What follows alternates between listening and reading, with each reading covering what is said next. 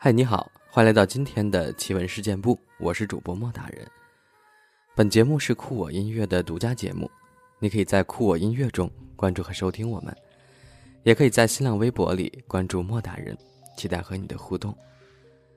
本节目内容纯属虚构，故事效果不足为信，也请各位朋友千万不要模仿。这个故事呢，发生在我读书学校附近的村子。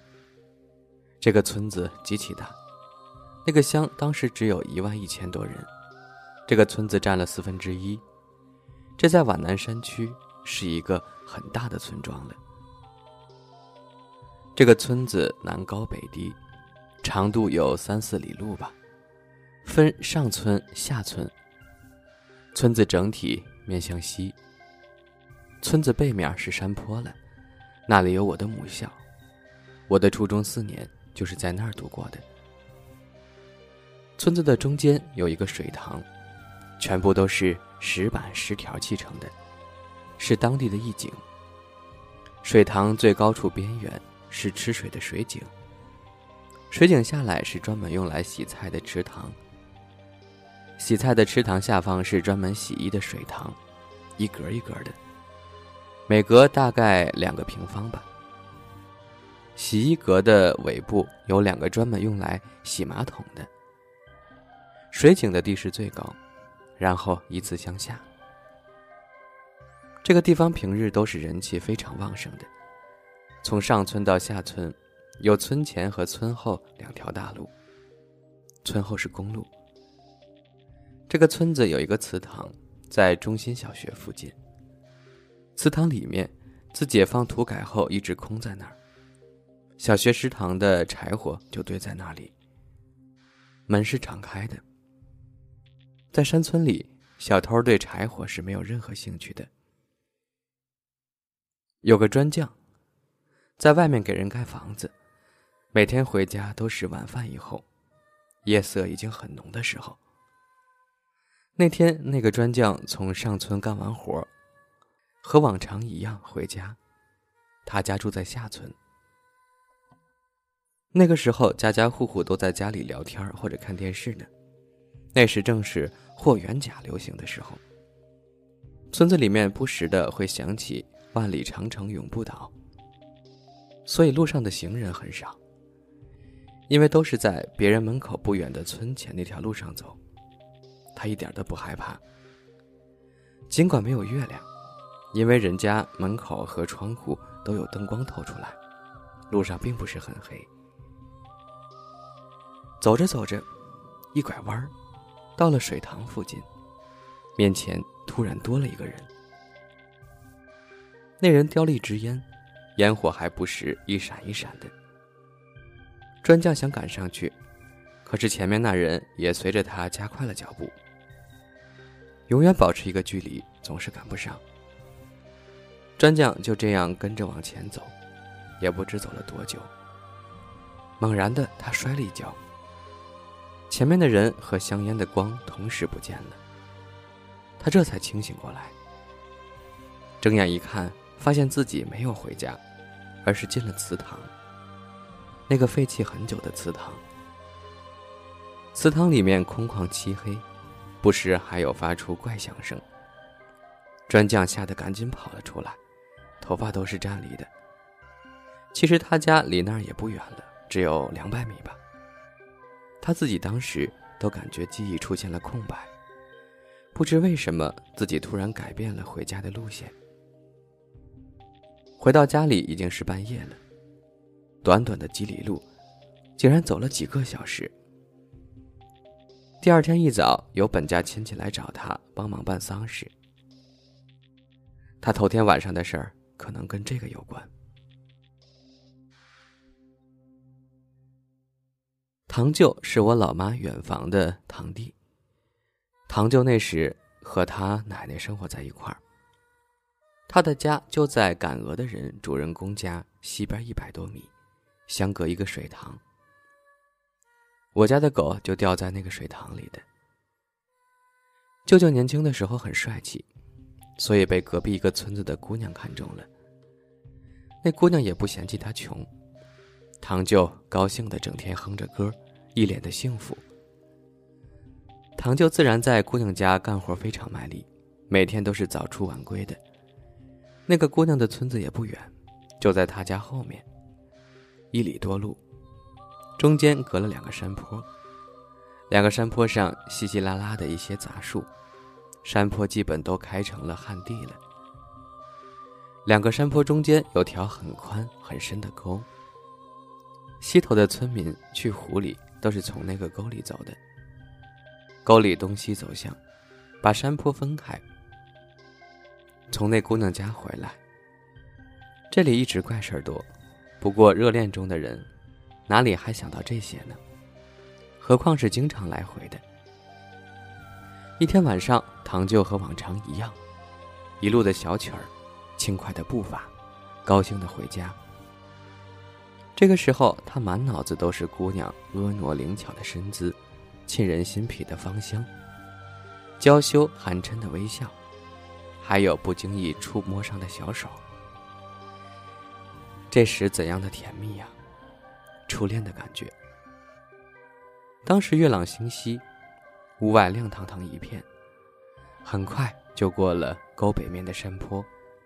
然后下到沟底，再走上南面的山坡。忽然，唐舅看到侧面不远处的一棵树上，挂着一个人，模样不是很清楚，似乎是穿了一件黑色长袍子，可是脸色煞白。唐舅心里猛然的揪紧了，于是加快脚步，因为前面一百多米就是人家了，隐约还能听到屋子里。满屋的笑声。树上挂着的那个人竟然飘着追了过来，很快就来到堂舅的旁边。堂舅吓得魂飞魄散，因为他看到那人还在笑，但却没有声音。恰好那户人家有人正在附近的猪圈里喂猪，猪圈距离这儿只有几十米。喂猪的人也看到了，就敲了一下猪圈的门紧接着，堂舅旁边那个身影，猛的一下子就消失了。从此之后，堂舅再也不敢夜里经过那儿了。再来说个白胡子爷爷的事儿。这个故事呢，是我同事说的，发生在他家邻居的一个小孩身上。这个小孩当时只有八岁。有一天，他去一个伙伴家玩，大概是晚上九点左右吧。就回家准备睡觉了，因为外面月光很亮，加上距离不远，就一个人往回走。两家相距也就两百米吧，中间隔了一个小房子，那是村里共用的对桃屋。江南习惯过年前做糍粑，家里都要用这个锤米，平时都是空置的，门都没有。经过那个小屋的时候，他看见小屋竟然有点亮光。禁不住往里看了一下，他看到里面有一个长胡子的老爷爷，在里面笑眯眯的看着他，还对他招手。小娃吓得哇哇大叫，把邻居的人都引来了。邻居家的人赶到时，小孩已经瘫在地上，口吐白沫了。一个弹匠夜归。檀匠就是做棉花被絮的人，俗称的弹棉花。途经一个山岗，山岗树木稀疏，灌木密布，一条小径分开山岗。路边一个大槐树，多人方能合抱。是时月朗星稀，清风徐徐，谭将不禁心情舒畅起来。经过槐树的时候，他发现树底下。竟然有一个人斜倚在树根上，树根突出很高。那人眉目清秀，头发轻乱，衣衫蓬松，媚态逼人，不由得让他看呆了。那女子轻笑盈盈，向前几步，双手揽住檀将，整个人都贴了上来。檀将根本就来不及回想，赶紧把檀弓放下，抱住美人。上下其手，不知道什么时候，路上又来了几个人。这几个人看见谭将抱着一棵大树根，正在快活的呻吟，就大喝一声。谭将被这一喝才醒来，发现自己衣衫不整的样子，羞愧不已。上面这个故事是我高中同学说的，他家住在皖南的大山里面，那里虽说人口稀少，却有很多和山妖有关的故事。山妖其实我们都不知道是什么，分不清是鬼还是狐，经常引诱人，但是大多都没有恶意的。再说个自己的经历，那是七年前了，我还在租房子，住在深圳大冲的一个握手楼里。这个地方只要在深圳关内待过的人基本都知道，紧挨着科技园的一个小城中村。那里手机信号很不好，楼房太近，钢筋很多，把信号都屏蔽掉了。那时找我的人比较多，怕耽误事儿，习惯把手机放在房间的窗台上，那个地方信号好一点。有天晚上，我和老婆在房间睡觉，半夜里感觉房间里有一个灯光在晃我。我这人虽然胆小，但是到了实际的情况。还是很清醒的。我心想，这辈子还没看见过鬼火呢，难道这回让我遇上了？于是我就睁开眼睛看看，发现一小团火光在我的办公桌上晃来晃去，是金黄色的。当时一点恐怖的感觉都没有。真的奇怪，这个地方和铜鼓路距离只相隔两栋农民楼，晚上非常安静的。而且在半夜，我也曾经听到过鬼叫，毕竟自己经历过家人的去世，所以也没有怎么害怕。今天晚上没有想到会看到这个，我心想这个火怎么老是晃来晃去的，到底是什么呀？正在想呢，忽听见窗户轻轻的响声。我扭头一看，窗户外面竟然站着一个人，他胳膊已经伸向我的手机了。小偷！我噌的一下从床上弹起来，一把抓住了他的手。那人拼命的往外挣，我就说道：“你不要命了？这么高掉下去还得了？我手机给你了。”我就放开他的手，看着他用双手双脚握着握手楼两边的墙壁下去了。我老婆在旁边吓得目瞪口呆。那时候手机还能值点钱。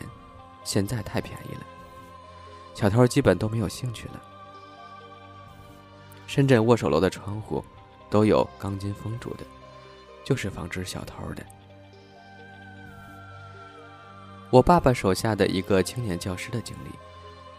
这个老师在村子里的小学教书。那个学校在农村来讲条件是非常好的，每个老师都有宿舍，还有食堂，配了炊事员。这个得感谢当地一个老支书，也是同学的爷爷，他特别重视教育，很支持学校的建设。后人也不错，那里学风很好。那时农村的副业还不是很多，所以农闲不少。那里的年轻人都喜欢聚在学校活动，所以来时经常在学校住宿。有天晚上，何老师和几个朋友打完扑克后，就留在学校住宿了。因为他家在湖边，还有几里路。半夜不知道什么时候，他被一个声音弄醒了。借着余光一看，房间里竟然有个人影，模模糊糊的在桌上找东西似的。他第一个念头就是小偷，马上喝了一声“谁”，然后立刻打开了灯。结果你猜怎么着？开灯的一刹那，他听见。喵的一声，然后就看到那身影立刻变成了一只猫，从窗口纵出去了。后来学校里还出过一件事儿，不知是否与此事有关。以后有时间我们再跟大家分享。难道是猫妖进来偷东西吗？由于时间关系呢，我们今天的节目就分享到这儿了。希望大家喜欢今天的内容。如果你也想参与我们节目互动投稿呢，可以在微信的公众账号里搜索并关注莫大人，把你的故事告诉我。另外，莫大人的第一本书《失眠酒馆》写给深夜所有人的晚安故事正在热销中，你可以在当当、淘宝、京东找到它。那今晚就聊到这儿，咱们下期节目再见，拜拜。